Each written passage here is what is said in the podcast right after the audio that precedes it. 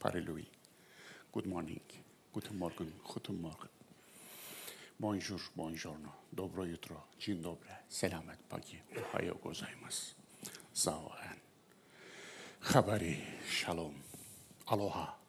Dünyanın neresinde insanlar birbirlerini nasıl selamlıyorlarsa ben de sizleri ve buradan canlı olarak Kur'an'ın hayat yürüyüşü dersimizi izleyenleri öyle selamlıyorum.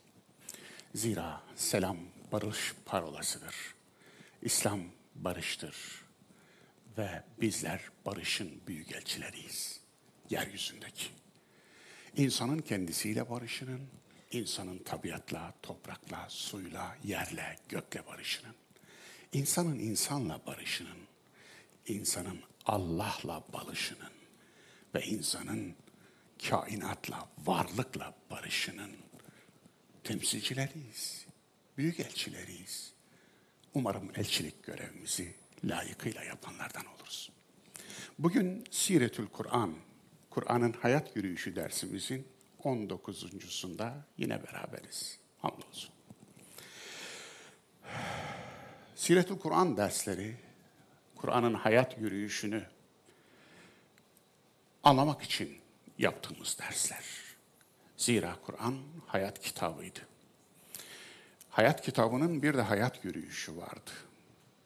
Hayat yürüyüşünü nasıl yaptığını bilmezsek, Kur'an'ın hayatımızı nasıl inşa edeceğini de bilmeyiz.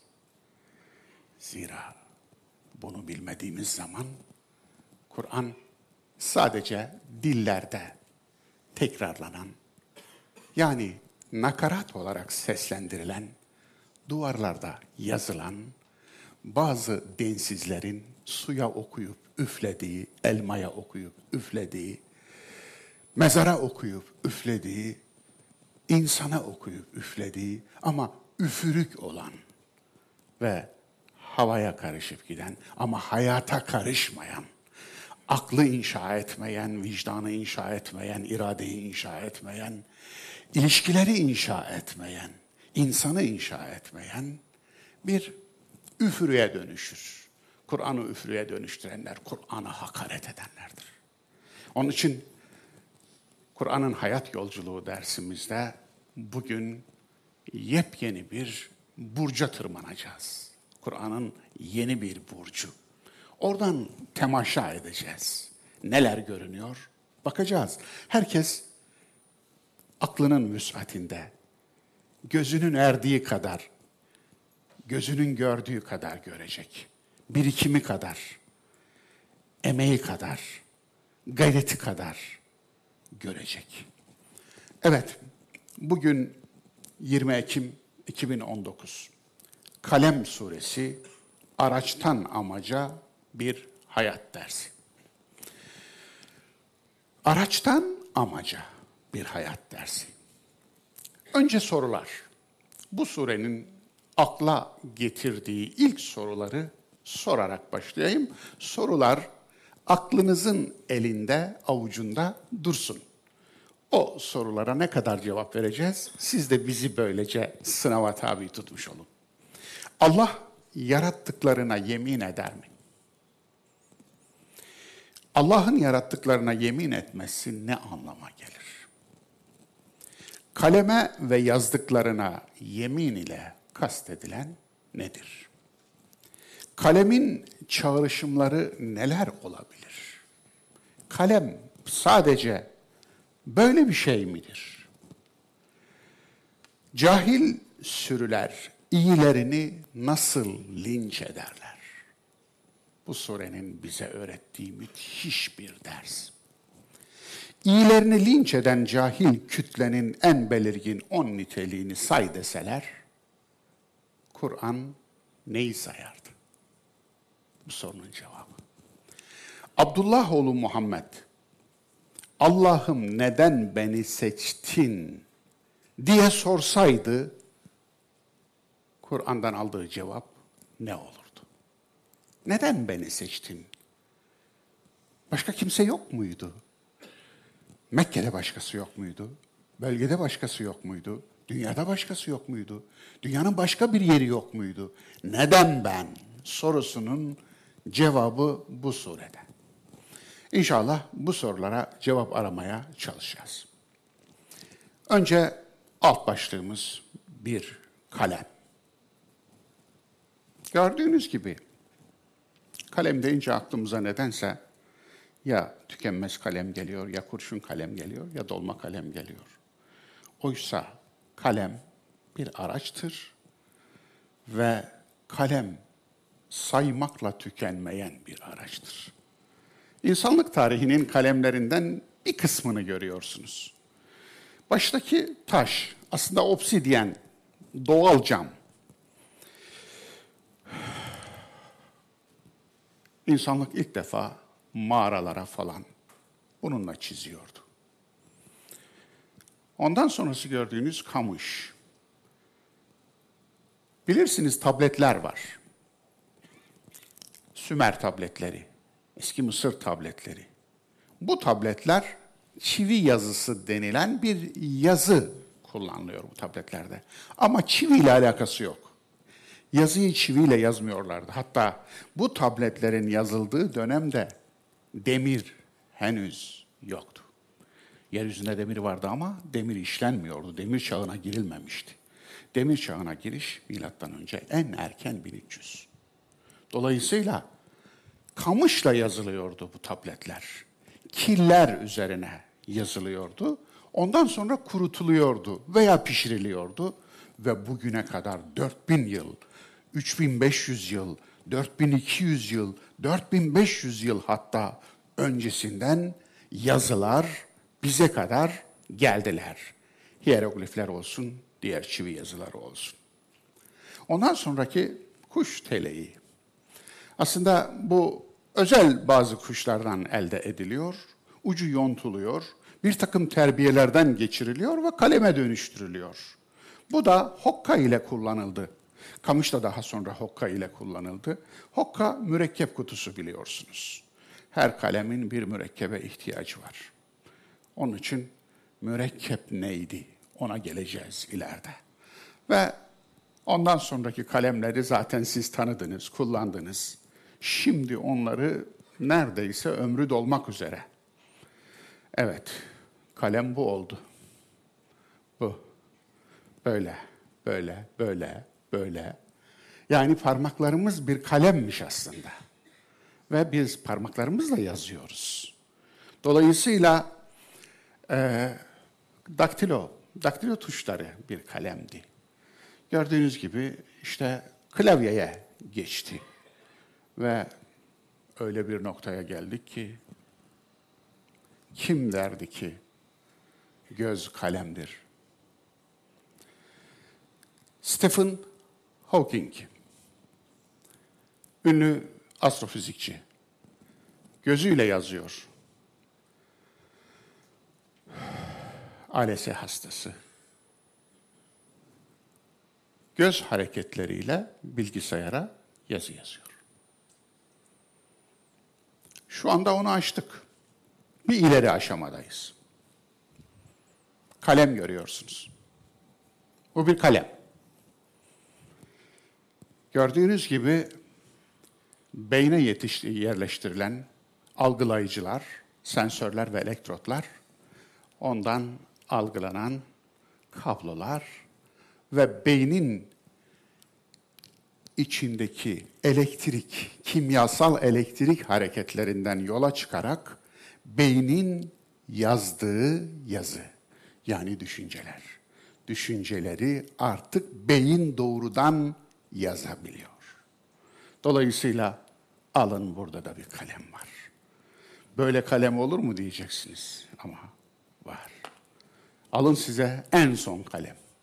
Facebook'un düşünceleri yazan kalemi. Bu bir kalem. Evet. Gördüğünüz bir kalem. Bir yazılımla yönetiliyor ve insanın zihninden geçenler elektrik sinyalleri biçiminde biliyorsunuz. Beynin loblarında, bölgelerinde elektrik sinyalleri yoğunlaştığı zaman beynin o bölgesinde ne diyor, neyi demek istiyor, neyi imliyor onu bir algoritma vasıtasıyla, kod vasıtasıyla yazıya dönüştürüyor. Bu da kalem. Sadece kalem bundan ibaret mi?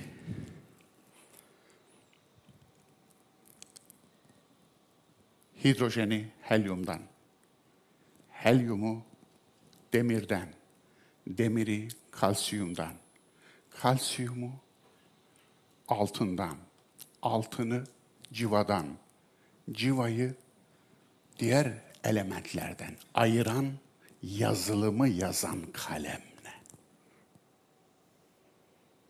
Eğer o kalem yazmasaydı, hidrojenle helyum arasındaki, helyumla lityum arasındaki, lityumla berilyum arasındaki, berilyumla bor, bor arasındaki farkı nasıl fark ederdik? Edemezdik. Elementler olmazdı. Elementler olmasaydı biz bugüne nasıl gelirdik? Kalemi nasıl yapardık? Nasıl yazardık? Grafiti kalemin içine nasıl koyardık? Olmazdı. Dolayısıyla orada bir kalem var. O kalem yazmış ve biz de kullanıyoruz. Hücrelerimizde affedersiniz ondan önce organik kimyada bir kalem var.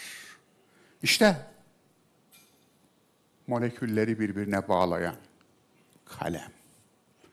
İşte hidrojenle oksijeni birbirine bağlayan kalem. O kalemin yazılımı olmasaydı su diye bir nimet olmayacaktı. O kalemin yazılımı sayesinde aynı elementten kömür de çıkıyor, elmas da çıkıyor, grafit de çıkıyor. O kalemin yazılımı. Hücrelerimiz bir kalemin eseri. Genlerimiz bir kalemin eseri. Genetik dizilişimiz, genetik kodlarımız. İşte o kalem nasıl yazıyor ki sizinle benim aramdaki o farklılık oluşuyor. O on binde, yüz binde bilmem kaç olan o küçük farklılık. Kardeşimle benim aramda. Babamla, annemle benim aramda. Sizinle kardeşiniz arasında. Yani Sadık Bey'le Musa abimiz arasındaki fark ne? Yani bakarsanız temelde hepsi aynı. Dört bazdan oluşuyor değil mi? Dört asit bazından oluşuyor. Nedir? Efendim, adenin, timin, guanin, sitozin. Hepsi bu dört baz. Ama bu dört baz öyle bir diziliş, öyle bir e, sıralamayla yazılıyor ki siz oluyorsunuz. O siz oluyorsunuz. Hatta sizinle işte efendim bonobolar arasındaki fark oluyor. Bu yüzde bir buçuk civarında. Dolayısıyla sizinle fareler arasındaki fark oluyor. Bu yüzde yetmiş beş, yüzde seksen benzerlik. Hatta sizinle eğrelti otu arasındaki fark oluyor. Sizinle eğrelti otu arasında yüzde otuza yakın benzerlik var. Genetik aynılık. Yani siz yüzde otuz eğreltisiniz. Eğrelti otusunuz. Otuyuz. Biz yani hepimiz. Ve orada kardeşliğimiz var. Genetik kardeşliğimiz. Dolayısıyla bu anlamda o yazıyı yazan kim? Ve nasıl bir yazı yazmış? O, o yazıyı yazan kalem ne? O kalem nasıl bir kalemdi?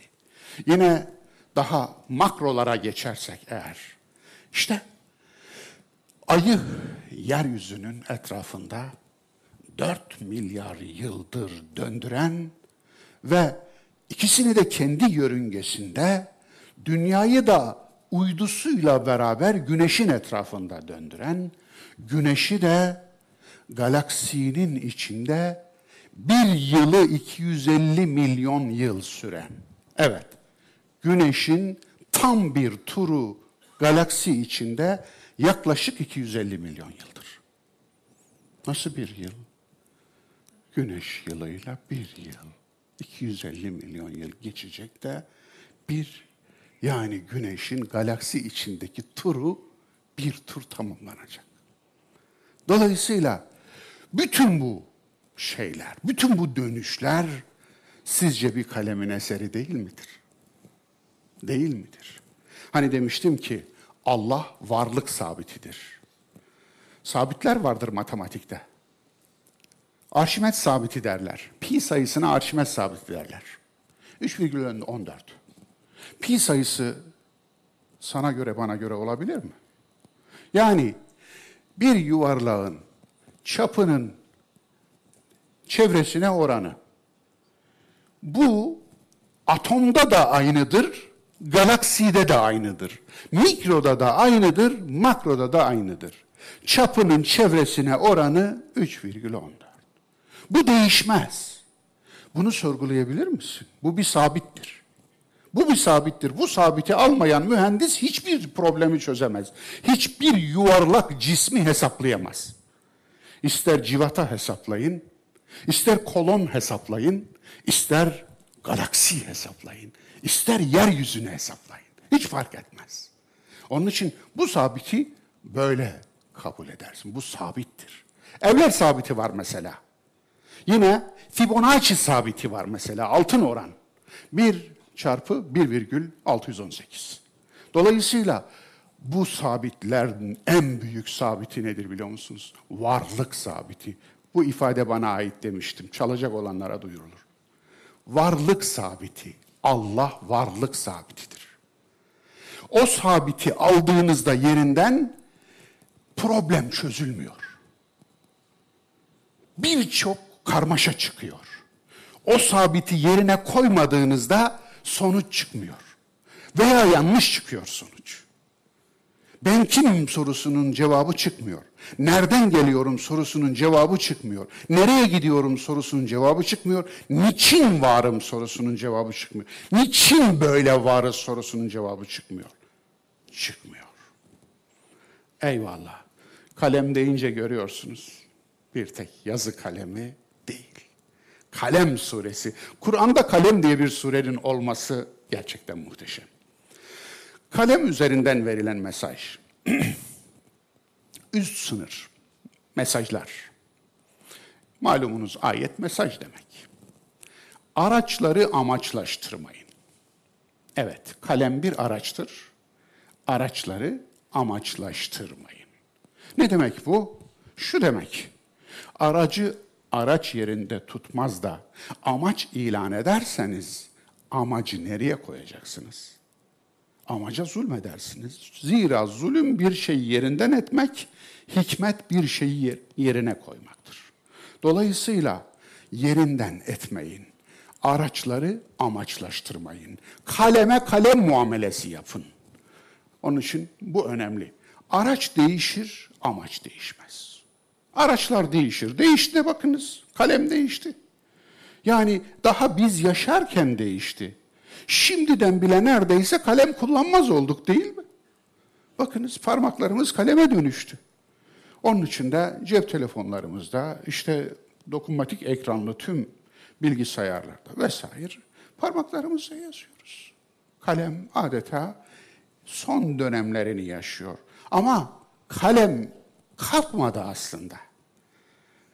Yani kalemin işlevini bir başka şeyle yapıyoruz. O nedenle elimizle yapıyoruz. Yani e, yakın gelecekte gözümüzle yapacağız onu söyleyeyim.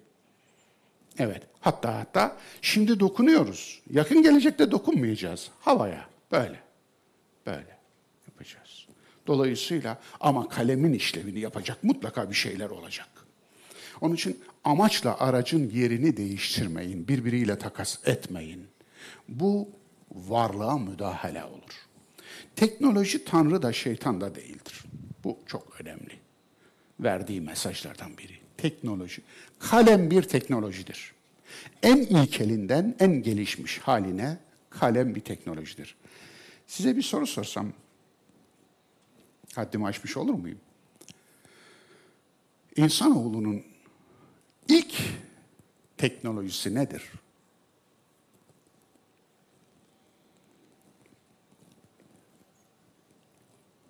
Elbise. Evet. Elbise. İlk kendine geldiğinde, ilk varlığını fark ettiğinde ilk iradesini fark ettiğinde elbise ihtiyacını fark etti, örtünme ihtiyacını fark etti. Onun için Kur'an'da insanoğlunun kıssası anlatılırken Adem kıssaları insanoğlu kıssasıdır. İnsanoğlunun ilk halkası, insanlık zincirinin ilk halkasının kendini fark ettiğinde üzerine ağacın yapraklarını çektiğini. Aslında teknoloji insanoğlunun hayatını kolaylaştırmak için icat ettiği, bulduğu bütün her şey. Bu anlamda teknolojiyi tanrı sayan her türlü yaklaşımda, teknolojiyi şeytanlaştıran her türlü yaklaşımda merduttur, reddedilmiştir. Doğru değildir. Onun için kaldı ki Tevrat'la Kur'an arasındaki birçok fark var da temel farklardan biri Tevrat teknolojiyi yerer. Kur'ansa teknolojiyi över. Bu anlamda tekniği Allah'ın bir nimeti olarak görür. Tevrat bedeviliği över. Onun içinde Tevrat'a göre yeryüzünde ilk şehir kuran kişi kardeş katili olan Kabil'dir. Kain, Tevrat'taki geçen ismi Kain. Dolayısıyla Kain'dir, kardeş katilidir. Oysa Kur'an bedeviliği yerer ve galetil arabu amenna. Bedeviler dediler ki iman ettik. Kul lem tu'minu. Onlara de ki hayır siz gerçekten güven duymadınız, güvenilir de olmadınız.'' Fakat teslim oldunuz, teslim olduk deyin gibi ayetler aslında bedeviyi ortaya koymak için. Yani küfürde en şiddetli bedeviyi görürsün diyen ayetler böyle. Dolayısıyla medeniliğe davet eder. İnsanla ünsiyete davet eder. İlişkilerin rafineleşmesine davet eder. Nezaket ve zarafete davet eder Kur'an. Bu önemli bir fark. Araç amaca uygun olsun. Yine mesaj. Araç amaca uygun olsun. Araç amaçla uyuşmazsa amaç gerçekleşmez. Kalem kalemlik vazifesini yapmazsa o zaman yazamazsınız. Yazamazsanız mesajı iletemezsiniz veya size mesaj iletilemez. Onun için araç amaca uygun olmalı. Bir şeye kalemlik istiyorsanız, bekliyorsanız bir şeyden kalemlik görevi yapmasını o amaca uygun bir şey olmalı o. Kalemlik görevini yapabilme amacına uygun olmalı. Onun için amaca uygun olmayan araçlar amacı da yoldan çıkarırlar. Evet alt sınır. Araçların değerini fark edin. Tam burada ayeti hatırlamak. Nun vel kalem. Onun Kur'an'da Kur'an'ın iniş sürecinde ilk geçen hurufu mukatta ilk. Yani kesik harfler, bağımsız harfler. Nun. Buna hokka falan da demişler ama aslında kasem vavu başta gelmediği için, burada geldiği için ben onu hurufu mukatta olarak değerlendirilmesini daha doğru buluyorum. Vel kalem. Bunu klasik tüm tefsirler kaleme yemin olsun diye çevirirler. Kaleme yemin olsun diye çevirmek aslında pek bir şey ifade etmemekte. Burada buraya geri döneceğim için orada öyle bırakayım. Kalem şahit olsun demek. Kalem dile gelsin demek. Vav'da yemin anlamı mecazen vardır, hakikaten yoktur. Çünkü Arap dilinde zaten yemin kelimesi vardır. Yemin de Arapçadır ama yemin, yemin anlamıyla hiç Kur'an'da gelmez. Sağ el anlamıyla gelir. Sağ el. Ve yemin aslında kasem demektir. Uksimu. La uksimu bihâzel beled. İşte burada yemin olarak kelimesi kelime anlamı yemin olarak gelmiştir. Başka yerlerde de benzerdir. Dolayısıyla buradaki vav dile gelsin, şahit olsun içeriğine sahiptir. Oraya döneceğiz. Yazıya güvensizlik ve yazı karşıtlığına Kur'an ret. Evet. Bir başka mesajı Kalem suresinin kalemle başlamasının yazı karşıtlığını reddetmek içindir. Böyle bir karşıtlık mı var diyeceksiniz. Evet ya. Tarihte yazı karşıtlığı hayli uzun sürmüş bir olaydır. Mesela Aristo da yazı karşıtıydı. Onun için Aristo, affedersiniz, niye Aristo diyoruz? Sokrat. Sokrat yazı karşıtıydı. Onun için hiç kitap yazmadı. Sokrat'a nispet edilen tüm kitaplar öğrencisi Platon'un yazdıklarıdır. Sokrat konuşurdu. Yazı karşıtı olmasının gerekçesini de yazıya karşı söylediği sözlerin içinden çıkarıyoruz. O da şu.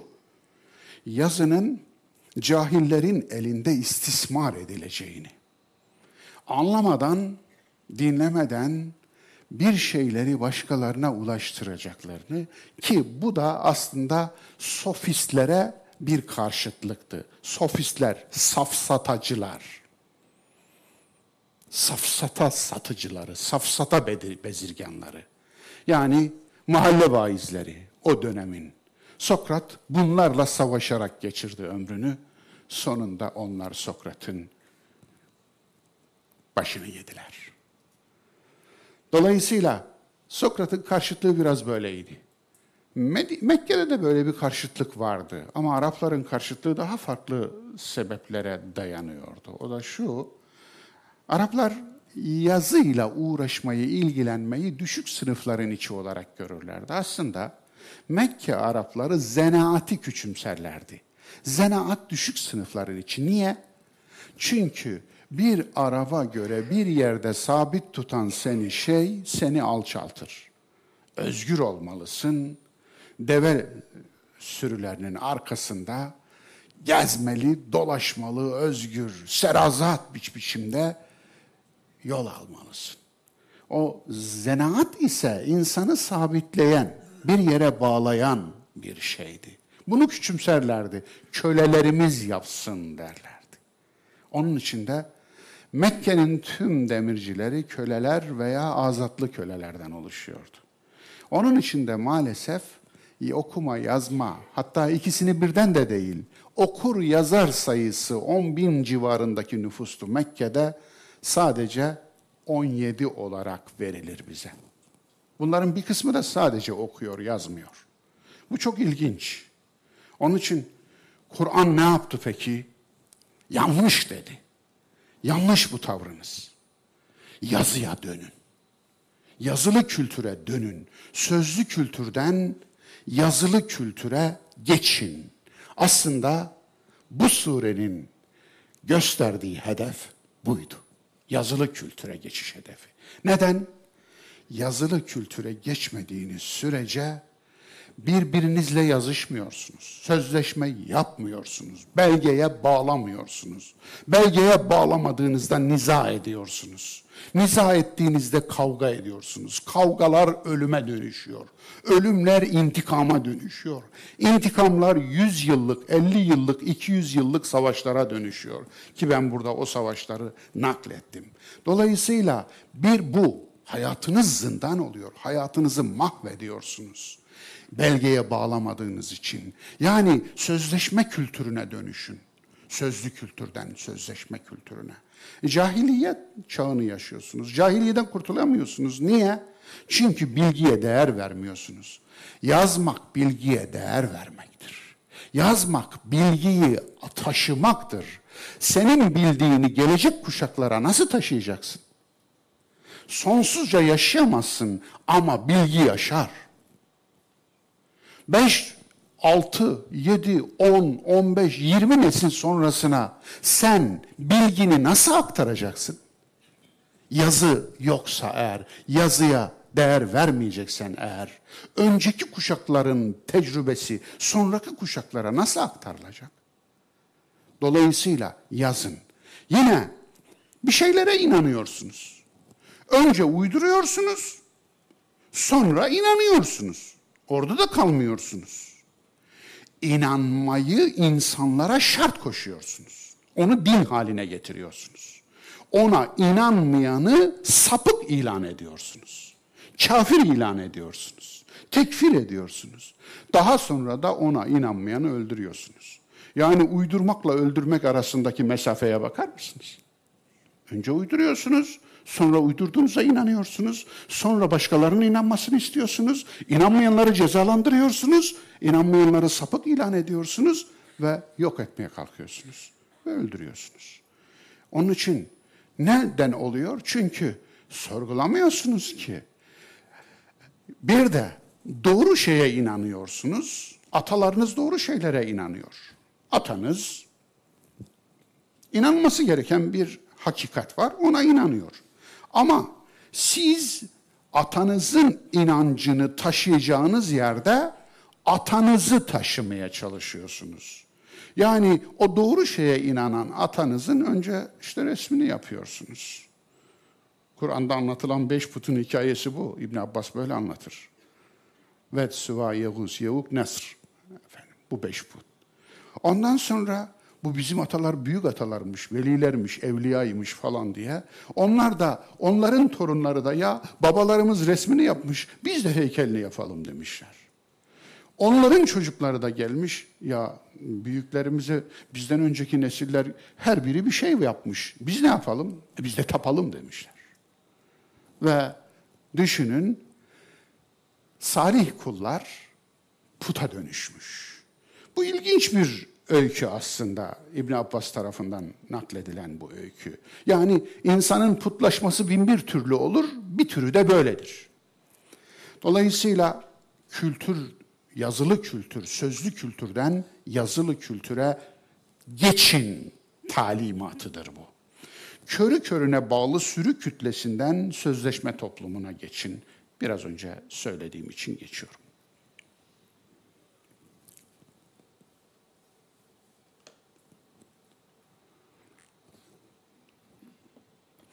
Kalem ile peygamber arasındaki benzerlik. Nedir sizce? Kalem sözün elçisi, peygamber vahyin elçisi. Düşünce, söz, kalem, yazı. Bunları gölgeler üzerinden de tanımlayabilirim. Düşünce neyin gölgesi bilmiyorum. Ondan arkasını bilmiyorum. Bilemiyoruz. Çünkü bilinç çözülmüş değil. Bunu çözmemiz için bilincin çözülmesi lazım. Bilinç hala muamma. Hatta şimdi bir ekol var, bilinç diye bir şey yok diye savunuyorlar. Üstelik bunlar materyalist bir ekol. Dolayısıyla oraya girmiyorum. Düşünce söz düşüncenin gölgesidir. Yazı sözün gölgesidir. Bakınız gölgenin, gölgenin gölgesi. Böyle takip ediyor. Aynı zamanda söz düşüncenin elçisidir. Düşünüyoruz, düşüncelerimizin elçisi söz oluyor. Şu anda ben size konuşuyorum. Bu sözüm beynimden geçen düşüncelerin elçisi elçisi. Bu sözümü yazıya aktarırsanız yazı da sözümün elçisi olur. Şimdi bu elçiliği iki türlü yapabilirsiniz. Ya sadakat ya da ihanetle yapabilirsiniz. Veya sözüm düşüncemi ya tam ifade eder, sadık olur ya da sözüm düşüncemi tam ifade etmez, düşündüğümü söylemekte zorlanırım veya düşündüğümü ifade edemeyecek olurum, o da sadık olmaz, ihanet eder. Yani insanın kendi dili, kendi düşüncesine ihanet eder mi? Edebilir. Bir de bunun sözün yazıya uygun olması var. Söz ağızdan çıkmıştır ama yazıya dökülürken ihanete uğramıştır. Olabilir mi? Olabilir. Veya taşınırken söz kulağa değmiştir. Kulağa değen söz öbürünün ağzından çıkacaktır. Ama benim ağzımdan çıkanı taşıyan kişi ihanet etmiştir. Ya unutmuştur, ya yanılmıştır, ya yamulmuştur ya da kasıtlıdır. Ama ihanet etmiştir. kulaktan kulağa oyunu var. Şuradan ilk sıradan hanımefendiye şöyle uzun bir cümle söylesem ve kulaktan kulağa nakletsek, sondaki beyefendiye varıncaya kadar siz o sözü buraya yazsam vallahi kahkahayla gülersiniz. Bakınız sadece şuradan şuraya ve sadece aynı dakika, aynı saat, aynı gün, aynı an, aynı mekan içinde. Ya bu sözün beş nesil, beş nesil yaklaşık 125 yıl, 30 yıl üzerinden 150 yıl eder. Beş nesil üzerinden aktarıldığını düşünelim. Ne olur bu söze? Ne olur? Onun için işi bilen hadisçiler bile şunu söylerler. Kale Resulullah ev kema kal. Bakınız hutbelerde hala imamlar ne dediğini bilmeden bunu söylüyorlar ama ne dediklerini de bilmiyorlar. Ne demek biliyor musunuz? Şu, peygamber böyle dedi ya da buna benzer, bunun gibi bir şey dedi. Niye? Çünkü hadisler lafzen nakledilmezler. Zaten en büyük problemi de budur. Ne, nasıl nakledilirler? Manen nakledilirler. Anlam olarak, yaklaşık anlam olarak. Yaklaşık anlam diye bir şey var mı? Yaklaşık anlam. Siz Osmanlıca körle göz nasıl yazılır bilir misiniz? Aynı yazılır, arasındaki fark bir tek noktadır. Anlatabiliyor muyum? Yani noktayı unutsa yazmasa, yazsa silinse, yazsa çıkmasa göz kör olur. Olur. Dolayısıyla harfler de böyledir, yazılar da böyledir. Onun için kalem sözün elçisi, elçi vahyin kalemidir. Vahiy, melek, elçi, kitap. Aynı ilişkiye sahip. Vahiy. Eyvallah. Kaynak. Ondan melek. Vahyin taşıyıcısı. Hiçbir şey katmaz. Hiçbir şey çıkaramaz. Aynen getirir. Uygulamak gibi bir görevi de yoktur. Vahiy meleğinin rol modeli olma görevi yoktur. Üsvetün hasenetün denmez onun için meleklere. Yani güzel örnek değildir. Melekler bize örnek değildir onun için. Melek olmamız öğütlenmiyor yani. Ondan sonra elçi. Elçi, peygamber. Ona geldiğinde o da kalem gibidir. Ne bir şey katar ne bir şey çıkarır. Örnek olarak yaşama görevi vardır. Örnek olarak aldığı vahyi yaşar ve aktarır. Dolayısıyla kalem gibi elçi de mesaja ekleyemez, çıkaramaz. Kalem yazmak için, elçi taşımak ve örnek olmak içindir. Büyük soruya geldik. Kaleme yemin ne demektir? Allah yarattıklarına yemin eder mi? Bu çok önemli bir husus. Yahu hakikaten alemlerin Rabbi yarattığı bir şeye yemin eder mi? Bu ilk anda insana ters geliyor. Yani niye yemin etsin ki? Biri bir şeye yemin ederse yemin ettiği şey daha büyük olmalı. Neden alemlerin Rabbi yarattığı şeye yemin etsin ki? Sorun da burada aslında. Allah'ın yarattıklarına yemin etmesi ne demek? Biz yemin diye çevirdiğimizde sıkıntı işte buradan çıkıyor. Vav'da yemin anlamı hakiki olarak yok. Vav iki şeyi birbirine birleştirmek içindir, mutlak cem içindir. Dilde, lügatta. Yani Ahmet ve Mehmet geldi. O ve var ya tamamen Arapçadan aldığımız bir bağlaçtır. Bağlaçtır. Bağlar. Ahmet ve Mehmet geldi. Dolayısıyla oradaki vav, oradaki ve aslında Ahmet ve Mehmet'in geldiğini gösterir. Gelme fiilinde ortak olduklarını gösterir. Allah'ın yarattıklarına yemin etmesi şahitlik sorumluluğudur. Kaleme yemin ne demektir? Kalem şahit olsun, dile gelsin. Kalemin şahitliği nedir? Şudur. doğruyu, hakkı hak olarak yazdı mı? Anlatabiliyor muyum? Kalemin şahitliği yazdıklarıdır. Dolayısıyla kalem yazarak şahit olur. Araçlar yaratılış amacına uygun kullanıldıklarında şahit olurlar. Araçların tümü şahittir. Parmaklar şahittir. Parmağınız şahittir. Yazıyorsunuz değil mi? Parmaklarınız şahittir. Şimdi o ayeti hatırlamıyor musunuz? O gün, hesap günü, ağızlarını mühürleriz, bize elleri konuşur. Ayakları tanıklık yapar. Dolayısıyla ellerin konuşması ne demek? Ellerin konuşması ellerin eylemidir. İnsanın eylemi organın sözüdür. İnsanın eylemi organizmanın sözüdür. Organizma eylemle konuşur.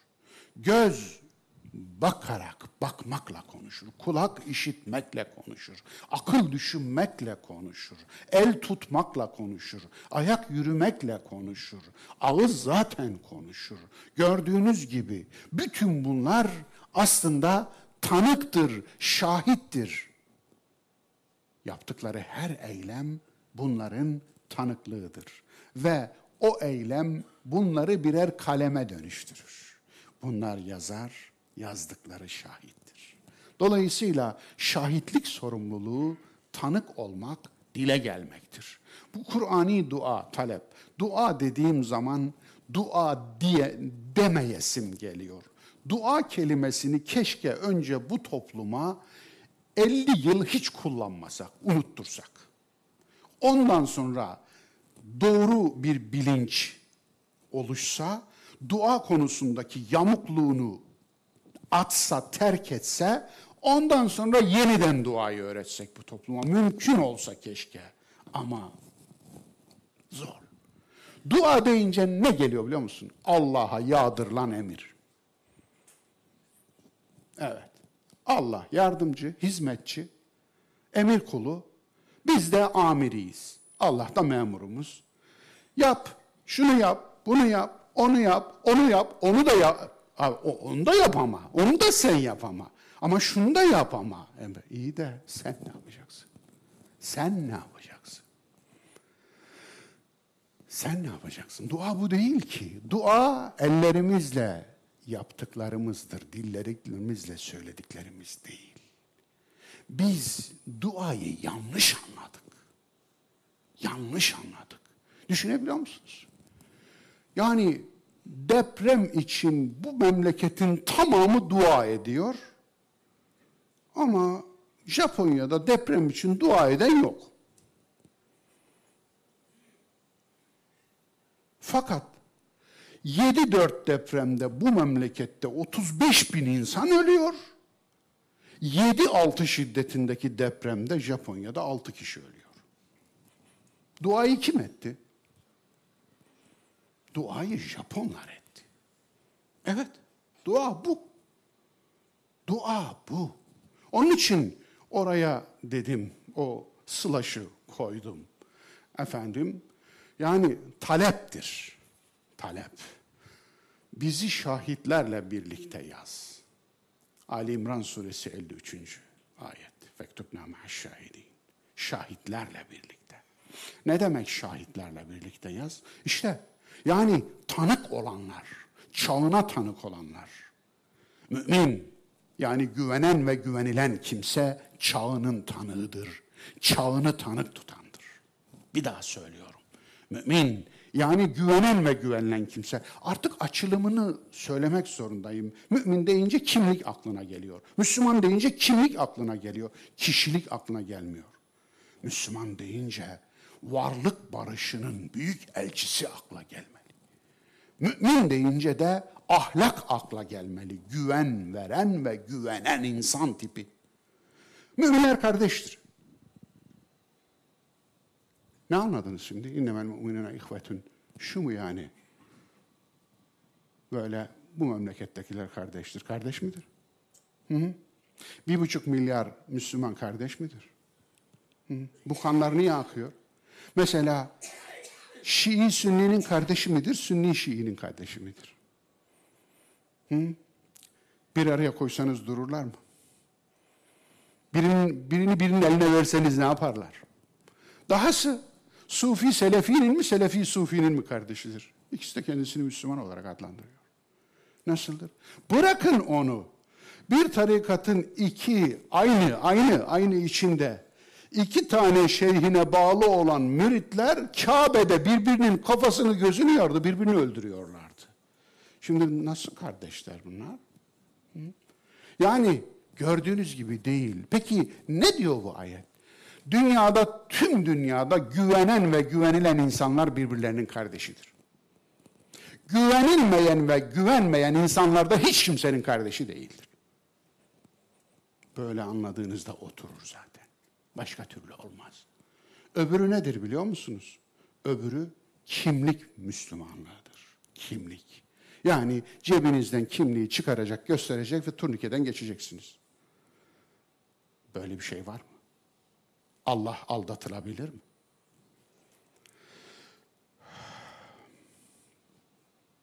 Kur'an'ın kalemi olan elçinin şahitliği. Bakara suresi 143. Ne muhteşemdir o ayet değil mi? Böylece sizi dengeli, ölçülü bir ümmet kıldık. Evet. Ölçülü bir ümmet kıldık. Siz insanlığa tanık olasınız. Peygamber size şahit olduğu gibi, tanık olduğu gibi. Geçen, geçen kelime nedir ayette biliyor musunuz? Şehit. وكذلك جعلناكم أمة وسطا لتكونوا شهداء على الناس ويكون الرسول عليكم شهيدا şehida. Resul size şehit olduğu gibi. Resul size şehit olsun, siz insanlığa şehit olun. Nasıl? Evet. Şehit olmakla ölmek arasında hiçbir bağ yoktur Kur'an'da. Yanlış anladık. Şehit olmakla yaşamak arasında bir bağ Allah şehittir. Allah'ın esmasından biridir. On kez geçer. Allah hangi harpte kaybettik? Haşa. Kalemin yazdıklarına yemin ne demek? Ne demek kalemin yazdıklarına yemin? Test sorusu olsun dostlar. Kalemin yazdıkları Kur'an nasıl dile gelip şahit olur? A sesi güzel hafızların şarkı gibi seslendirmesiyle. Merhum Şeriati'yi rahmetle analım değil mi? Evet. Okuyan ne okuduğunu bilmiyor, dinleyen ne dinlediğini bilmiyor. Geriye kalıyor, hafızın sesi güzel. Bu. B. Yazısı güzel hattatların altın yaldızlı levhalarıyla. C ahlak, özgürlük, barış, güvenilirlik, hakikat, adalet, merhamet gibi evrensel ilkelerle. Bunlara el maruf diyor Kur'an. Maruf, maruf. Evrensel ilkeler. De okunmuş su, okunmuş elma, okunmuş ekmek vesaire ile. Nasıl? Nasıl buldunuz? Bu elmayı yiyenin çocuğu oluyormuş. Klinikler kapanın. Doktorlar ölün. Hastaneler yıkılın. Allah Resulü'nün değerli eşi Hazreti Ayşe'nin hiç çocuğu olmadı. Bir elma bulamadın mı ya Resulallah? Bulamadıysan hurma okuyaydın değil mi? Basit bir soruyu bile sormaktan aciz bir kütle kütle. Kitle diyemem işte bakınız kütle. Üç boyutlu bir şey. Allah Resulü alemlere rahmet olan Hazreti Muhammed'di. Ama Hazreti Ayşe'den çocuğu hiç olmadı. Ve dönüp de bir hurma okuyup yedirmedin mi ya Resulallah? Diyen çıkmıyor arkadaş ve bu elmaların müşterisi olmasa bu şarlatanlar olabilir mi? Olamaz değil mi dostlar? Olamaz. Bence aslında bu müşterileri önce uyandırmak lazım. Ne yapıyorsunuz arkadaşlar ya? Allah'ınızın aşkına ne yapıyorsunuz? Yok, yalanın en kötüsü Allah'ın içine karıştırıldığı yalandır. Çünkü Allah'la aldatıyorsunuz. Bu elmalara okuduğunuz ayetler sizin aleyhinize şahit olacak. Başka şahide gerek yok. Bela olarak size o ayetler yeter. Evet. Bu, bu ne biliyor musunuz? Okuyor musunuz? Reklam bilmiyorum yani rütüye takılmaz değil mi? Hmm, Evet. Marmarisli ne Ontur mu yazıyor burada? Ha, Onur Hoca. Hoca. Okunmuş su. Yarım litre. Üflenmiş hava. Hacmen yüzde 42.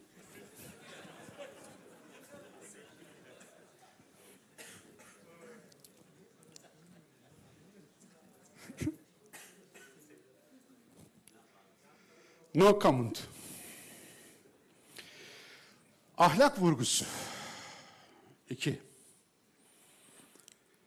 Kitap iman nedir bilmeden de ahlaklı olmak. Eyvallah. Burada ayeti metniyle okuyayım müsaade buyurun. Ve inneke la ala hulukin azim. Hiç kuşku yok ki şüphesiz zira sen o inne aynı zamanda soruya cevap olarak da gelir. Muazzam, azim bir ahlak üzeresin. Kalem suresinin dördüncü ayeti. Evet, bu kelime Kur'an'da bu anlamıyla tek bu yerde kullanılır, burada kullanılır. Kur'an'da ahlak kelimesi neden bu kadar nadir kullanılıyor diye soracak olursanız, Kur'an ahlakı kelime olarak görmez, hayat olarak görür. Kur'an'daki tüm ayetler bir biçimde ahlak ile alakalıdır. Kur'an'ın tamamı ahlak ile alakalıdır. Onun için Kur'an ahlakı kelimeler değil, hayat olarak görür. Sanki neden başkası değil de neden ben sorusuna bir cevap gibi duruyor bu ayet. Yani şöyle. Bu tabii naçizane benim düşüncem. Yanılıyor olabilirim. Yanılıyorsam Allah affetsin. Ama ilahi bir emir var. Efela yetedebberunel Kur'an. Onlar Kur'an'ı tedebbür etmiyorlar mı? Yani derinliğine düşünmüyorlar mı? Satırlardan, satırların aralarından, satırların arkalarına geçip derinliğine üzerinde tefekkür etmiyorlar mı diye bir emir veriyor ya Kur'an. Böyle bir bizi teşvik ediyor ya. İşte ben de o teşvike imtisalen derinliğine düşünürken böyle bir soru geliyor aklıma. Allah Resulü neden beni seçtin ya Rabbi? diye sormuş sanki cevapta böyle gelmiş. Ve inneke la ala hulukin azim. Çünkü sen azim bir ahlaka sahipsin. Azim bir ahlak dedim. Azimi burada çevirmedim. Mealimde çevirdim de. Ne demek azim? Azimin açılımı tek bir kelimeyle çevrilmez. Şöyle. Muazzam, muhteşem. Ama bunun zaman yanında azimli, kararlı. Bunun Türk açığı nedir biliyor musunuz? İlkeli bir ahlak. Evet. Çünkü ahlak ilkeyle eş değerdir. İlkesizin ahlakı yoktur. Ahlaksızın ilkesi yoktur. Bir insan ne kadar ilkeliyse o kadar ahlaklı, ne kadar ahlaklıysa o kadar ilkelidir. İlke ve ahlak bakışımlıdır. Birbiri arasında korelasyon vardır. Onun için burada azimli yani kararlı bir ahlak, kararlı bir duruş, kararlı bir hayat duruşu, kararlı bir tarz, kararlı bir insan. Bu tersi nedir? Kararsız. O da ne demektir? Şu demektir. Kendi akraban için ahlaki davranış olarak gördüğün şeyi akraban olmayan kimse için ahlaki davranış olarak görmüyorsun.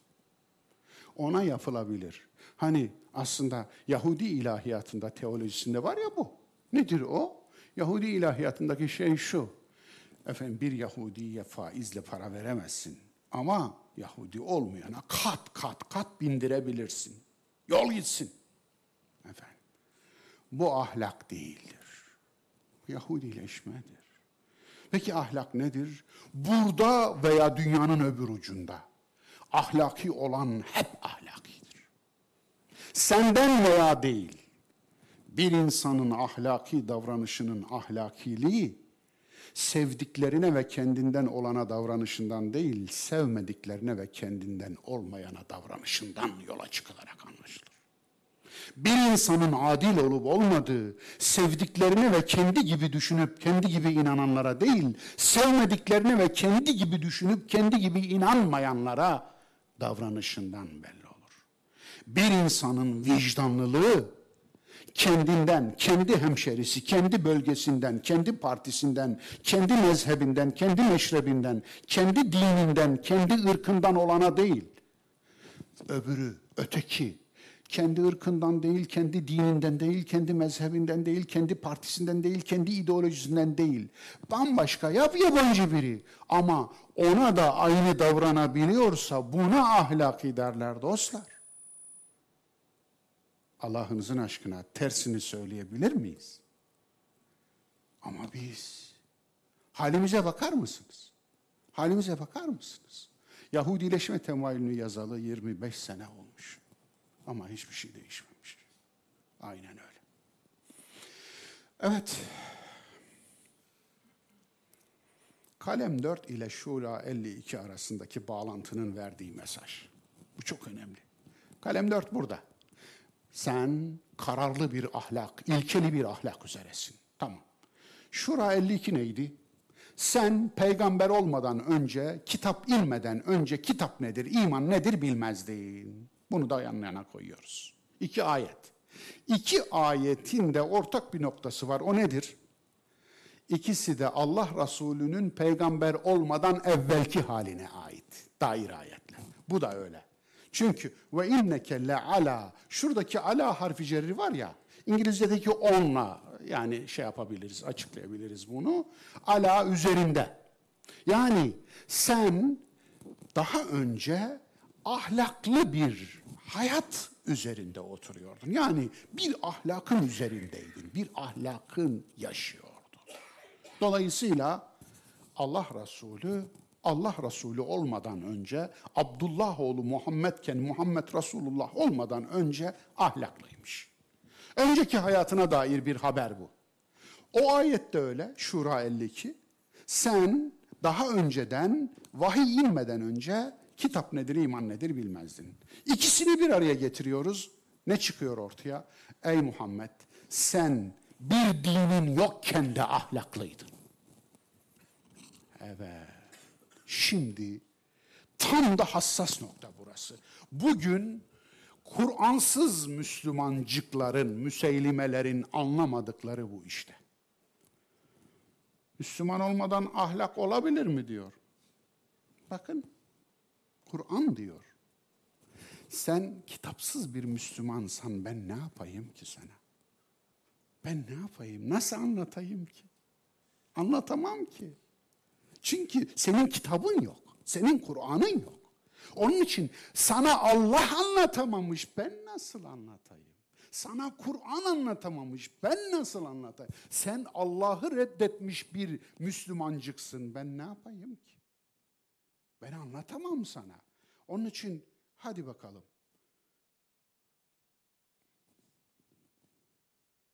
Can yakan soru.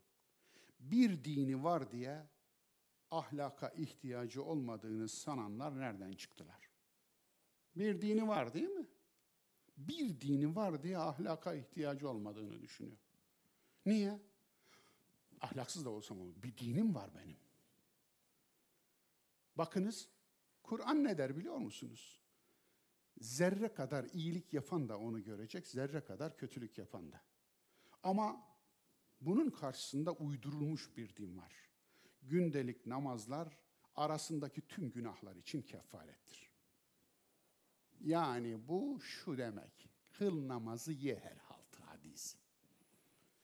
Şimdi bir de cuma babında var. Orada da kılınan cuma o haftalık günahları temizler. Yani beş vakit olmadı, kıl cumayı ye herhalde hadisi var. O da olmadı, Ramazan orucu denizin köpükleri kadar günahın olsa temizler. Ya Ramazan'dan Ramazan'a tuttun mu iki Ramazan arasında atış serbest. Ye her haltı. Bu adam niye ahlaklı olsun? Yani aslında bu dine komplo kurmuşlar. Kur'an'ı üzerinde hadis yazan taşlarla taşlamışlar. Müslümanın ahlakını taşlamışlar aslında. Niye ahlaklı olsun ki? Niye iftira etmesin ki? Niye yalan söylemesin ki? Niye başkasının hakkını el uzatmasın ki? Niye haram yemesin ki? Niye çalmasın ki? Niye yolsuzluk yapmasın ki? Niye, niye, niye, niye? Sor. Çünkü biraz sonra namaz kılacak. O yıkadı çıktı. Yani kirlenmesine hiç aldırmayın biraz sonra hamama girecek. O da olmadı, cuma kılacak. O da olmadı. Daha yedekte var, yedekte. 3000 euroyu verir, 5000 euroyu verir. Bir de hacca gitti mi anadan doğmuş gibi çamaşır makinesi. Yani varlık çamaşır makinesine girecek, anadan doğmuş gibi çıkacak. Sen nasıl baş edeceksin hele cebinde 5000 euron yoksa? Sen nasıl baş edeceksin bununla? Görüyorsunuz değil mi? Görüyorsunuz. Evet. Yani haşa Allah bile parası olana çalışıyor. Öyle mi? Haşa. Evet onların dininde böyle. Ama Allah'ın dininde böyle değil. Ahlaksız dincinin anlamadığı cevap bu. Nedir? Ahlak din imanın bonusu değildir. Yani eskiden satarlardı biliyor musunuz Sadık Bey hatırlar. Pire ilacı satarlardı şehirlere, köylere, kasabalara gelirler. Böyle pire ile hatta yılan mılan da oynatırlardı benim çocukluğumda. Efendim ve bir alana bir de bedava verirlerdi. Anlatabiliyor muyum? Pire ilacı diye alırsınız, götürürsünüz eve, kiremit tozu çıkar. Efendim, şimdi hatta bir tanesi iyi hatırlıyorum, çünkü şahit oldum. Develi'nin e, meydanda yılanı oynattı, pire ilacını e, sattı. Satarken de şöyle diyor. Tut pireyi, sık gözüne, ölmezse bana getir. Bir tanesi pireyi tutunca ben öldürürüm dedi. Günah olur dedi.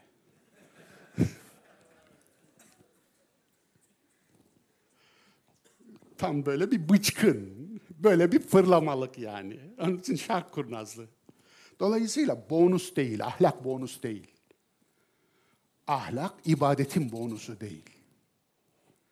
Dolayısıyla ahlak din imanın da bonusu değil. Dini olanın ahlakı garanti değil. İmanı olanın ahlakı garanti değil.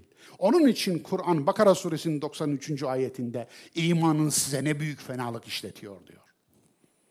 Kur'an sahibine kötülük işleten iman üstünde türünden söz eder biraz önceki söylediğim ayet.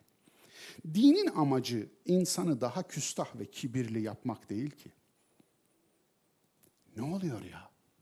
Biz Müslümanlar neden kibirli ve küstah olmayı dindar olmak zannediyoruz? Oysa bir iman sahibini mütevazi yapmalıydı değil mi?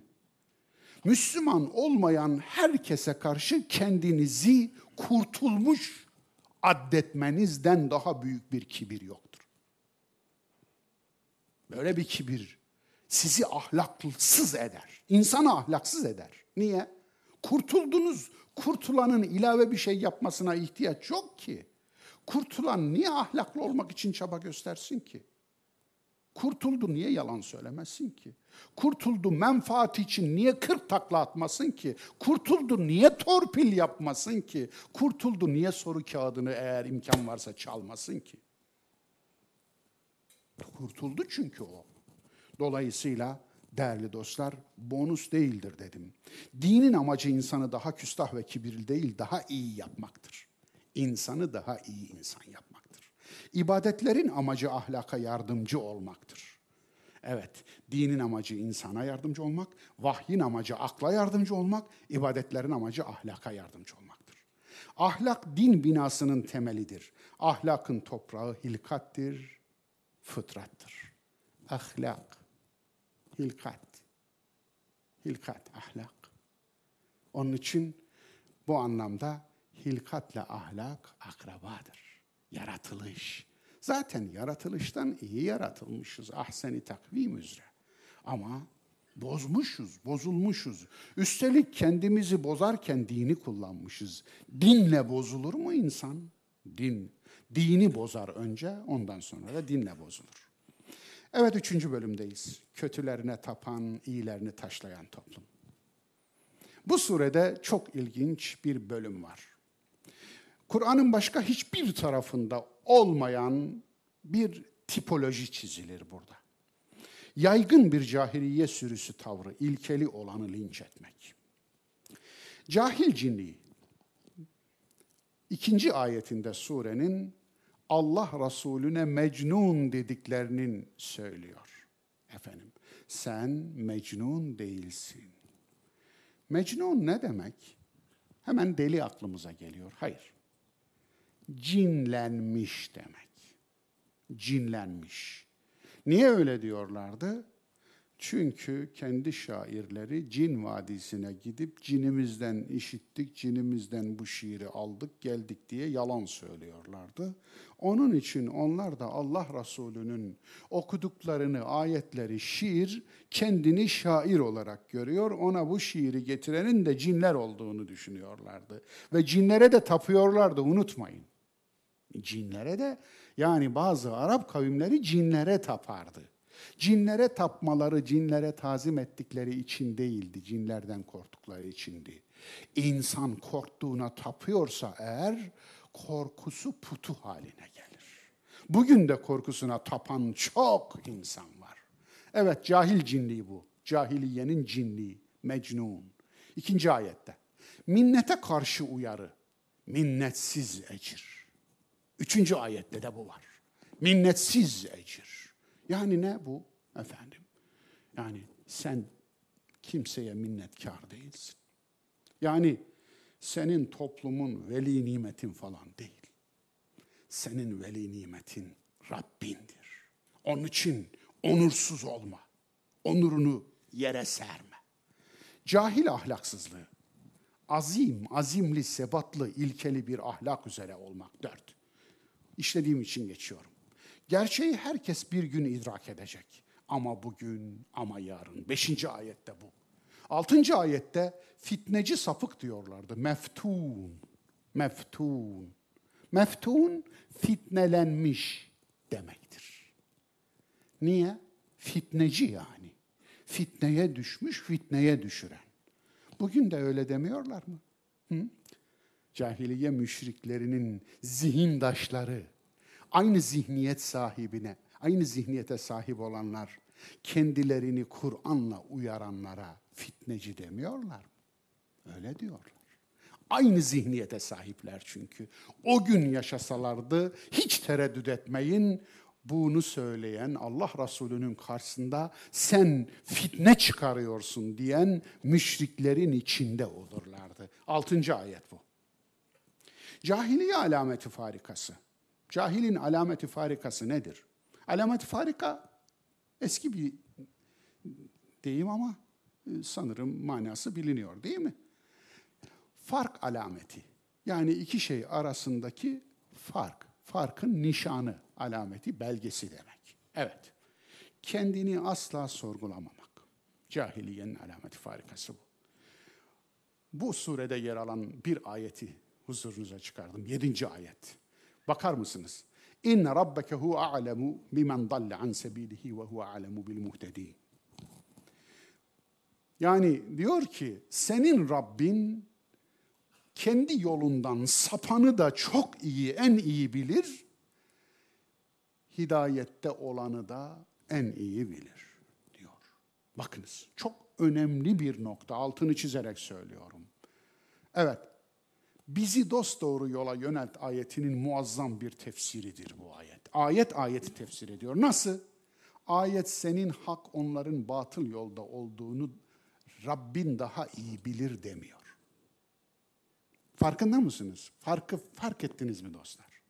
Yani sen haksın, onlar da batıldalar, Rabbin bunu en iyi bilir demiyor.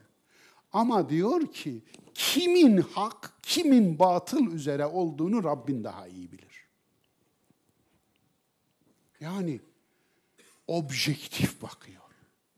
Biraz geriden bakıyor. Ve burada mutlak olarak kurtuluşu herhangi bir yere vermiyor. Farkında mısınız? Bu aslında şu. Her zaman sen kendini sorgula. Şu anda hak üzere olabilirsin ama biraz sonra haktan çıkabilirsin, sapabilirsin. İhtine sıratal müstakim budur zaten. Bizi dost doğru yola yönelt. Niye? Bunu namazda söylüyorsun değil mi? Üstelik namaz kılan bir kulsun, Allah'a inanan bir kulsun, ahirete inanan bir kulsun, Allah'ın hesap soracağına inanan bir kulsun, Maliki Yevmiddin olduğuna inanıyorsun, din gününün hesap gününün sahibi olduğuna. Yani bütün bunlara inanıyorsun ve bir de huzurunda durmuşsun, ona kul olmuşsun, namazın içinde diyorsun ki bizi dost doğru yola yönelt. Sana şu sorulur, dost doğru yolda olduğundan emin değil misin? Değilsin tabii. Olmayacaksın tabii. Olmamalısın tabii. Bu o demek zaten. Bu o demek namazın içinde bile olsan, kulluğun pik noktasında bile olsan kendini sorgulamaktan vazgeçme. Bu mesaj budur. Onun için kendini sorgulamak kulluğun zirvesidir. Yalancı, dinci mükezzip tip. Fela tuti'il mukezzibin. Pasaj böyle başlıyor ve arkası geliyor. Ne diyor? On tane madde sayıyor. Mükezzip, yalancı tipin on, on özelliği. Yalancı tipi nereden tanırsın? Bir, ilkesizdir. Sen onu yağla, o seni yağlasın. Evet. Tudhinu fe yudhinun. Dühün yağ demektir. Sen onu yağla, o seni yağlasın. Sen, evet, yani karşılıklı sırt kaşıyın. Sen onu kaşı, o seni kaşısın. Ne koysan gider gevşekliği. Gelene ağam, gidene paşam eyyamcılığı. Korkuya tapan tipi anlatıyor aslında. Birinci vasfı bu diyor. Birinci vasfı bu. İlkesizdir, omurgasızdır. Niye? Neydi bu omurgasızlıklarını gördük değil mi biz aslında? Siyer'den bunu biliyoruz. Gel sen bizimkine bir gün ibadet et, biz de seninkine edelim.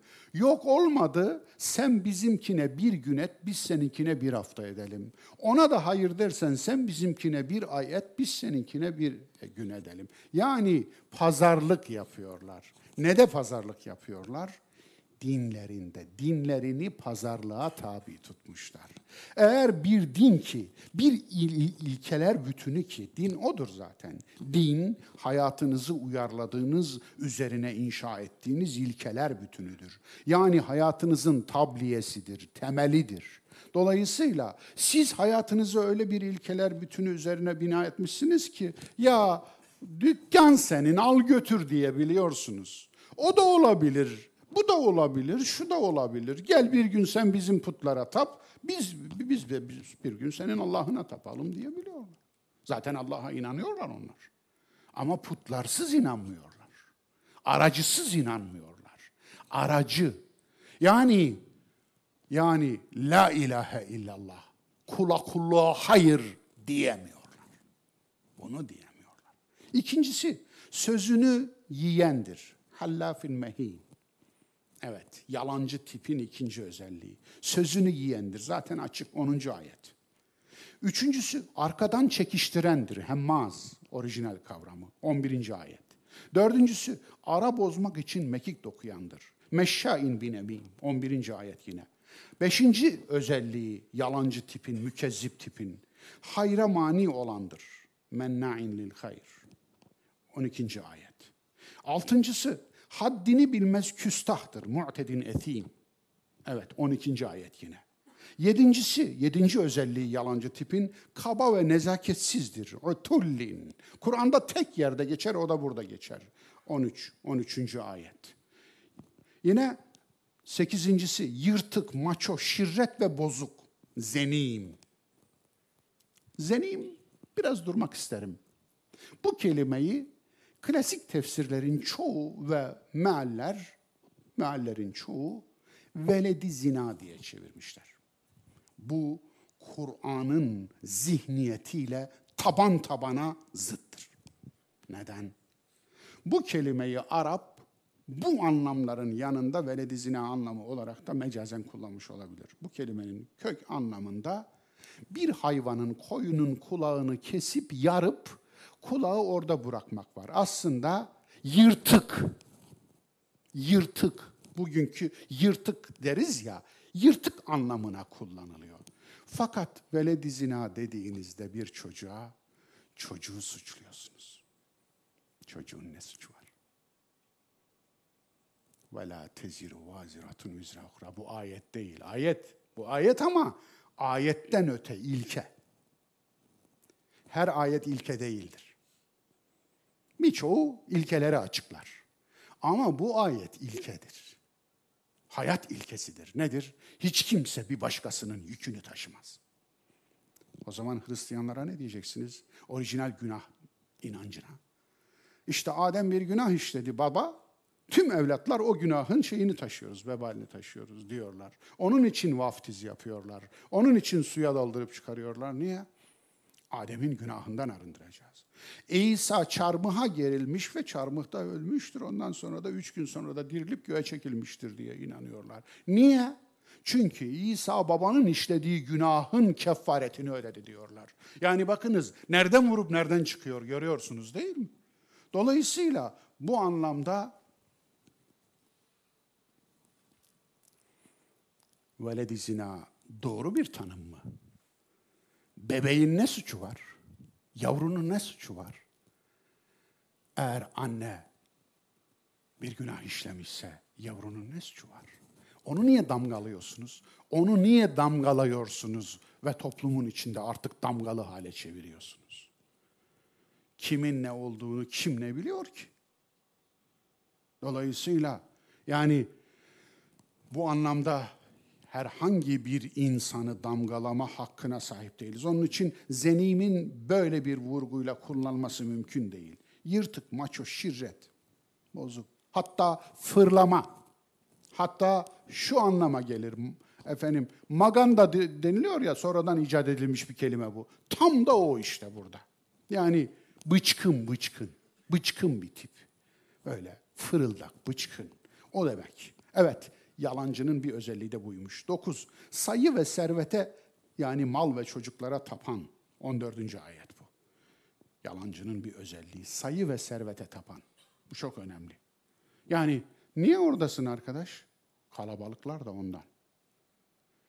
Niye buradasın arkadaş? E buraya çok insan gelmiş. Ondan. Eğer cevabı buysa sayıya tapıyor demektir.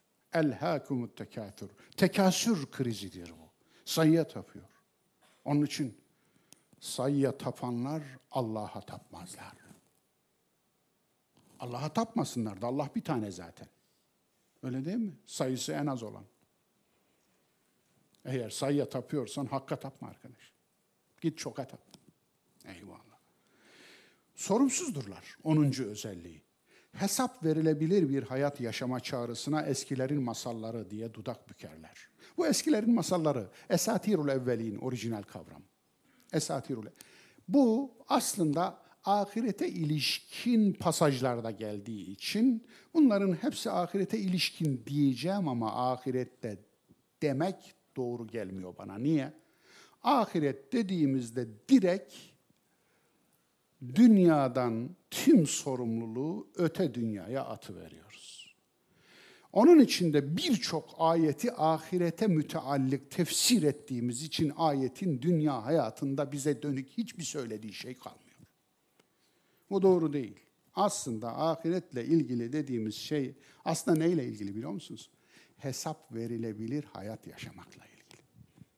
Ahiretin kendisi de hesap verilebilir. Yani İnsan ahiret için yaratılmamıştır. İnsan dünya için yaratılmıştır. Bu ne demek? Bu şu demek. Ahiretin de burada yapıyorsun, buradan götürüyorsun. Cennetini de buradan götürüyorsun. Cehennemini de buradan götürüyorsun. Bu hayatı güzelleştirmekle memursun. Bu hayatı iyileştirmekle memursun. Çünkü din ahiret için gönderilmedi. Bu dünyada işe yaramayan din ahirette hiç işe yaramayacak. Bu dünyada işe yaramayan iman ahirette hiç işe yaramayacak. Öyle değil mi? Onun için onun için ahiret deyince aklımıza şu gelmeli. Hesap verilebilir bir hayat yaşamak. Sorumluluk budur zaten. Takva da budur biliyor musunuz? Takva hesabı verilebilir bir hayat yaşamak. Eyvallah. Sonuç. Senesimuhu alel hurtum. Bu insanlıktan çıkmış burnu hortumu havada. Senesimuhu alel hurtum. Aslında onun hortumuna diyor damgayı vuracağız. Nesimu isim de oradan gelir aslında. Visam da oradan gelir. Nişan demektir efendim. Dolayısıyla damgayı vuracağız. Niye hortum? Hortum nerede? Bu kim? Bu deminden beri sayılan, özelliği sayılan tip kim? Velid bin Mughire olabilir. Ebu Cehil olabilir. Efendim, Allah Resulü'nün amcası olabilir. Ne önemi var ki bunun kim olmasının? Bu her çağda gördüğümüz bir tip. Bu vasıflar kimdeyse o. Bu sıfatlar kimdeyse hangi çağda yaşıyor olursa olsun adı Hasan da olabilir, Hans da olabilir, Ahmet de olabilir, Mehmet de hiç fark etmez o. Dolayısıyla burada hortumdan bahsediyor. Aslında bu şu. Küstah tipolojiye dikkat çekiyor. Hani ilginç bir Pinokyo masalı var ya bir İtalyan masalı. Yalan söyleyince burnu uzayan Pinokyo. Önce tahtadan bir efendim maket, ondan sonra insana dönüşüyor masalda. Çok ilginç. İşte Pinokyo masalında olduğu gibi yalan söyleyince burnu o kadar uzuyor ki filin hortumuna dönüşüyor. Burada da böyle bir mecaz var aslında. Harika bir mecaz. Bu efendim hayvanlaştığını göstergesi. Damgalayacağız diyor 16. ayet. Hortum, yalancı ve uzun buruna bir işaret. Zımnen mesaj şu. Siz yalan dolan iftira, tezviratla gerçeği dile getirenleri damgalıyorsunuz. Evet, siz yalan dolan iftirayla hakikati söyleyenleri damgalıyorsunuz. Biz ise sizin tipolojinizin özelliklerini hıkmık etmeden açık ve net ortaya koyacağız. İnsanlık yaşadıkça Müslüman kılığına da girseniz Kur'an sizi deşifre edecek diyor. Evet. Bu ayetlerin Kur'an'da yer alması bu mesajı veriyor. Siz hakikati ayetlerimi size okuyan ve hatırlatanları yalan, dolan ve iftira ile damgalıyorsunuz değil mi? Biz de sizin ta ceddinizden yola çıkarak bugünlerde sizin tanınmanız için sıfatlarınızı böyle on madde halinde saydık ki Allah sizi damgaladığını herkes bilsin diye. İşte biz de sizi böyle damgalıyoruz diyor. Mesaj bu. Elhamdülillah. Kimin damgasının çıkmaz olduğunu yarın hep birlikte göreceğiz inşallah. Farz et ki bugün olsa durum ne olurdu? Sert üsluba ne gerek var diyerek polyanlacılık oynayanlar. Kötüyü tanımlama, iyiden söz et diye ayar çekenler. Sevelim, sevilelim, dünya kimseye kalmaz diyen sevgi pıtırcıkları. Niye Kur'an'da İncil gibi bir yanağına vurana diğerini çevir dememiş ki diyenler. Ben o kadar cesur değilim yerine demek yerine üslubu bozuk çamuru atanlar. Çıkar mıydı? Bugün olsaydı çıkar mıydı? Çıkardı. Evet, çıkardı. Kur'an'ın hayat yolculuğunda kalem durağı, ayetlerin işaretleri. Kur'an bu durakta zımnen diyor ki, ağır, uyarıcı, uyandırıcı, sarsıcı, etkili, iz bırakan mesajım var. Mesajım değişim ve zihniyet devrimi öngörüyor. Değişim mesajımı boğmaya kalkan bir kütle var. Tezvirat, iftira, algı, yalan, dolan, dedikodu, goy goy onun eseri. Ey barışın elçisi olan Müslüman ve güvenilir kimse, ey mümin, tanı bunları. Diyor. Tanı bunları deyince aklıma nasıl gelmesin şimdi? Evet, Adiloş Bebe.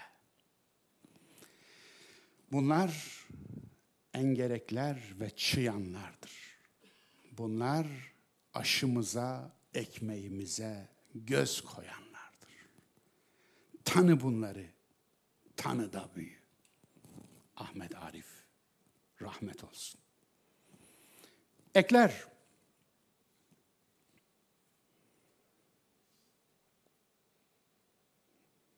papazın ölüyü diriltme kerameti. Elliot. Hello, Elliot. Elliot. Elliot. Jesus. Lift your hands. Lift your hands. Jesus diyor, İsa diyor. My good God. Barabasa tabasa. Panisokot. Elliot'a kalk diyor. Birazdan Elliot kalkacak.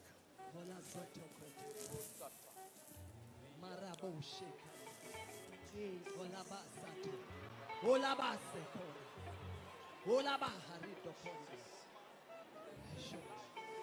Man of is commanding life. Rise up. Yes. Come on! Come on! Hey! Rising, Hey! rising up. Hey! Jesus, Hey! Jesus. Hey! What is Come this? on. What is this? Never seen before. Allahu Ekber. Bu kerameti görünce yok yok o istidraç falan diyen ukalalar bilgilerini kendilerine saklasınlar. Bu literatürün hiçbirinin dinle, imanla, Kur'an'la, İslam'la alakası yok. Uydurmuş şeyler bunlar. İstidraçmış, kerametmiş, mucizeymiş hatta. Kur'an'da bir tanesi yer almaz bu anlamıyla. Mucize hiç yer almaz. İlk 300 yılda yok zaten. Efendim keramet istikamettir.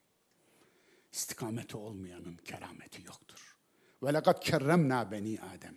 Biz Adem oğlunu mükerrem kıldık, keramet sahibi kıldık. Adem oğlunun hepsinde olan keramettir. İzzettir, insanlık izzetidir, onurudur. Bu olay şu anda mahkemelik. Üç cenaze şirketi bu sahtekar papazı mahkemeye verdiler. Hepimizi aldattı diye. Evet, hiç garip değil. Bu insanlık tarihi boyunca, Müslümanların tarihinde de bu dümen çok çevrildi, onu söyleyeyim. Bu dümen çok çevrildi. Ama nedense internet yaygınlaştı, yaygınlaşalı, şarlatan kerametçilerin kerameti bitti. Artık yani Çin işi çipli post yürütemiyorlar. Anlatabiliyor muyum? Postsuz yürütüyorlar bu sefer de. Ama yine yürütüyorlar.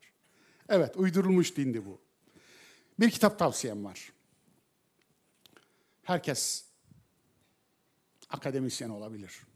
Ama herkes yürekli akademisyen olamaz. Herkes kitap yazabilir ama herkes hakikati söyleyemez. Hakikati söyleyenlerin binde biri de toplumu, toplumun nefretini üstüne çekeceğini bildiği hakikatleri söyler ancak. Binde 999'u söylemez. İşte bu yiğit adam Ahmet Akbulut çok nadir bu ülkedeki yürek yiyen adamlardan biridir. Sahabe dönemi iktidar kavgası. Önümüzdeki 14 gün için, iki saat, iki hafta için bu kitabı tavsiye ediyorum. Neden? Ne alaka var diyeceksiniz. Anlattığınız konu Allah Resulüne Mekke müşriklerinin saldırısını içeriyor. Bu kitapla o kadar alakası var ki Mekke müşriklerinin Allah Resulüne saldırısı aslında sahabe dönemindeki kavgalar sırasında da görüyoruz. Kim kimi temsil ediyor kitabı okuyunca göreceksiniz. Tavsiye görsel. Doubt, şüphe, kuşku, Tereddüt. Güzel bir film. Ben izledim, tavsiye ederim. Eh, 6 Şubat 2009 tarihinde gösterime çıkmış. John Patrick Shenley diye bir de yönetmeni var. İzlemenizi tavsiye ederim. Tabiat ayetleri. Altıncı büyük yok oluş kapıda. Böceklerin sayısı giderek azalıyor. Einstein mıydı? Arılar yok olduktan sonra insanlığın sadece ve sadece dört yılı var diyen. Evet. Gerçekten de böceklerin sayısı giderek yok oluyor. Eğer bu zincir kırılırsa zincirin son halkası bizim için son demektir. Bu çok önemli. Neden altıncı büyük yok oluş? Dünyanın yaratıldığı günden bugüne yani 4 milyar 600 milyon yılda dünya beş kez, dünyada beş kez canlılık yok oldu. 250 milyon yıl önce bir canlılık yok oldu. Karbondioksit patlamasından dolayı yeryüzünde nefes alacak bir hava kalmadı. Okyanusların içinden başka yerde canlılık yok oldu. 66 milyon yıl önce bir yok oldu. Yine 700 milyon yıl önce kar topu dünyada yeryüzü üzerinde canlılık minimuma indi. Ne oldu? Kar topu dünya. 3 kilometrelik bir karla kaplandı yeryüzünün her tarafı. En az 3 kilometrelik. Ve işte o zaman bir yok oluş yaşadı. 66 milyon yıl önce Meksika'ya, Yucatan Yarımadası'na 10 kilometre çapında bir kaya düştü, bir dev göktaşı düştü. O göktaşı yeryüzünde yıllarca güneş ışığı görmedi yeryüzü.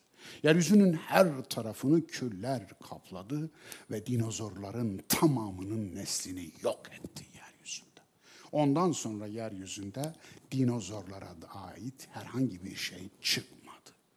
Ve Yucatan Yarımadası'ndan fırlayan kayalar 3000 kilometre öteye sıçradı. Yeryüzünün her tarafında bir katman oluştu. Jeologlar o katmana ulaşıyorlar. O katmanı buldukları zaman 66 milyon yıl önceki felaketin katmanı bu diyorlar. Evet. Yeryüzünde böyle şeyler oldu. Dolayısıyla yine yine Tobe yanardağı patladı.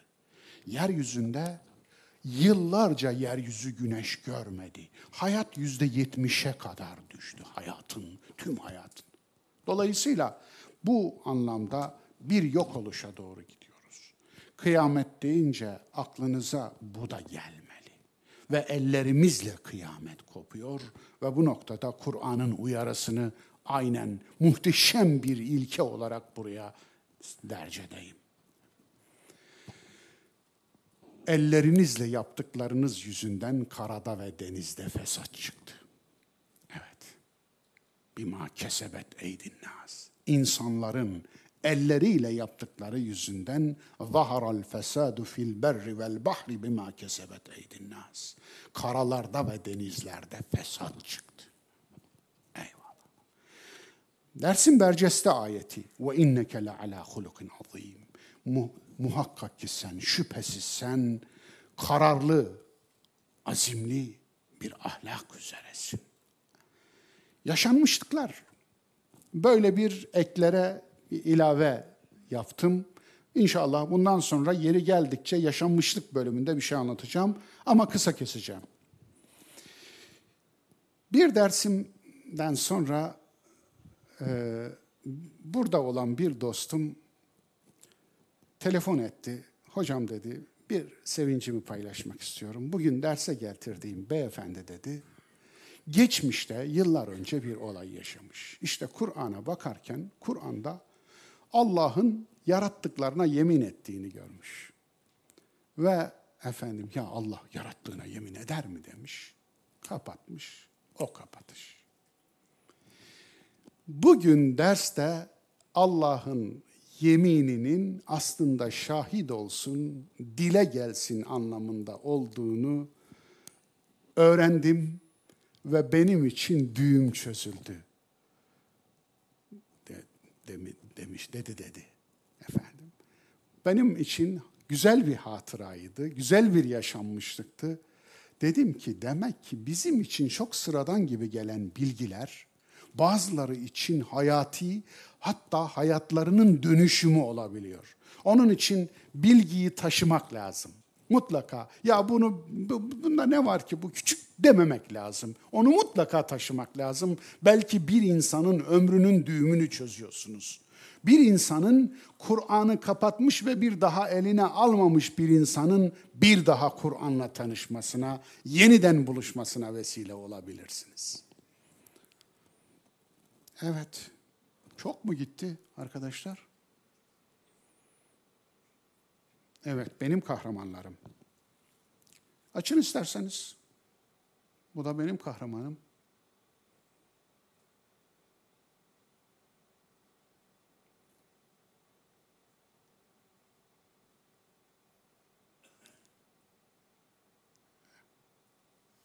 Öyle mi? Tamam. Tamam. Evet. Bu sanırım Japonya'da yaşanmış bir olay. Ha.